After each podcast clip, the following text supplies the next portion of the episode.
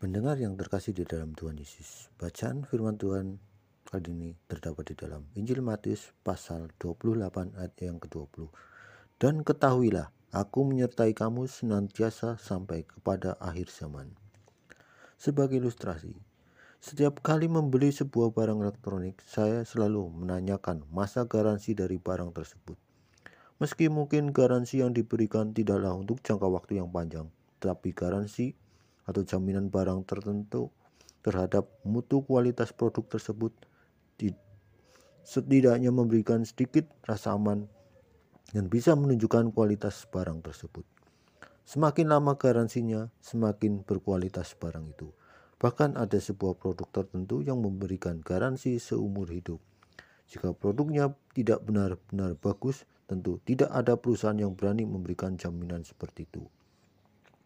Tentang murid-muridnya, Yesus menyatakan kepada Bapaknya, selama mereka hidup dalam dunia, maka dunia akan membenci mereka, karena mereka bukan berasal dari dunia. Doa ini menunjukkan bahwa semasa hidup dalam dunia, kita akan menghadapi persoalan yang membuat rasa aman kita terganggu.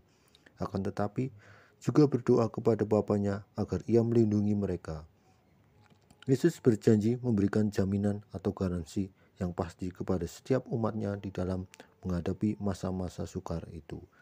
Garansinya tidak main-main, yaitu penyertaan Tuhan yang senantiasa sampai kepada akhir zaman. Matius pasal 28 ayat yang ke-20. Jaminan seumur hidup. Jadi, saat kita mengalami masa-masa sukar, percayalah bahwa Tuhan sesungguhnya tidak pernah meninggalkan kita sendirian. Dia selalu menyertai kita, menguatkan kita, dan memberi kesanggupan kepada kita agar bisa melawan masa-masa sukar itu dengan penuh kemenangan.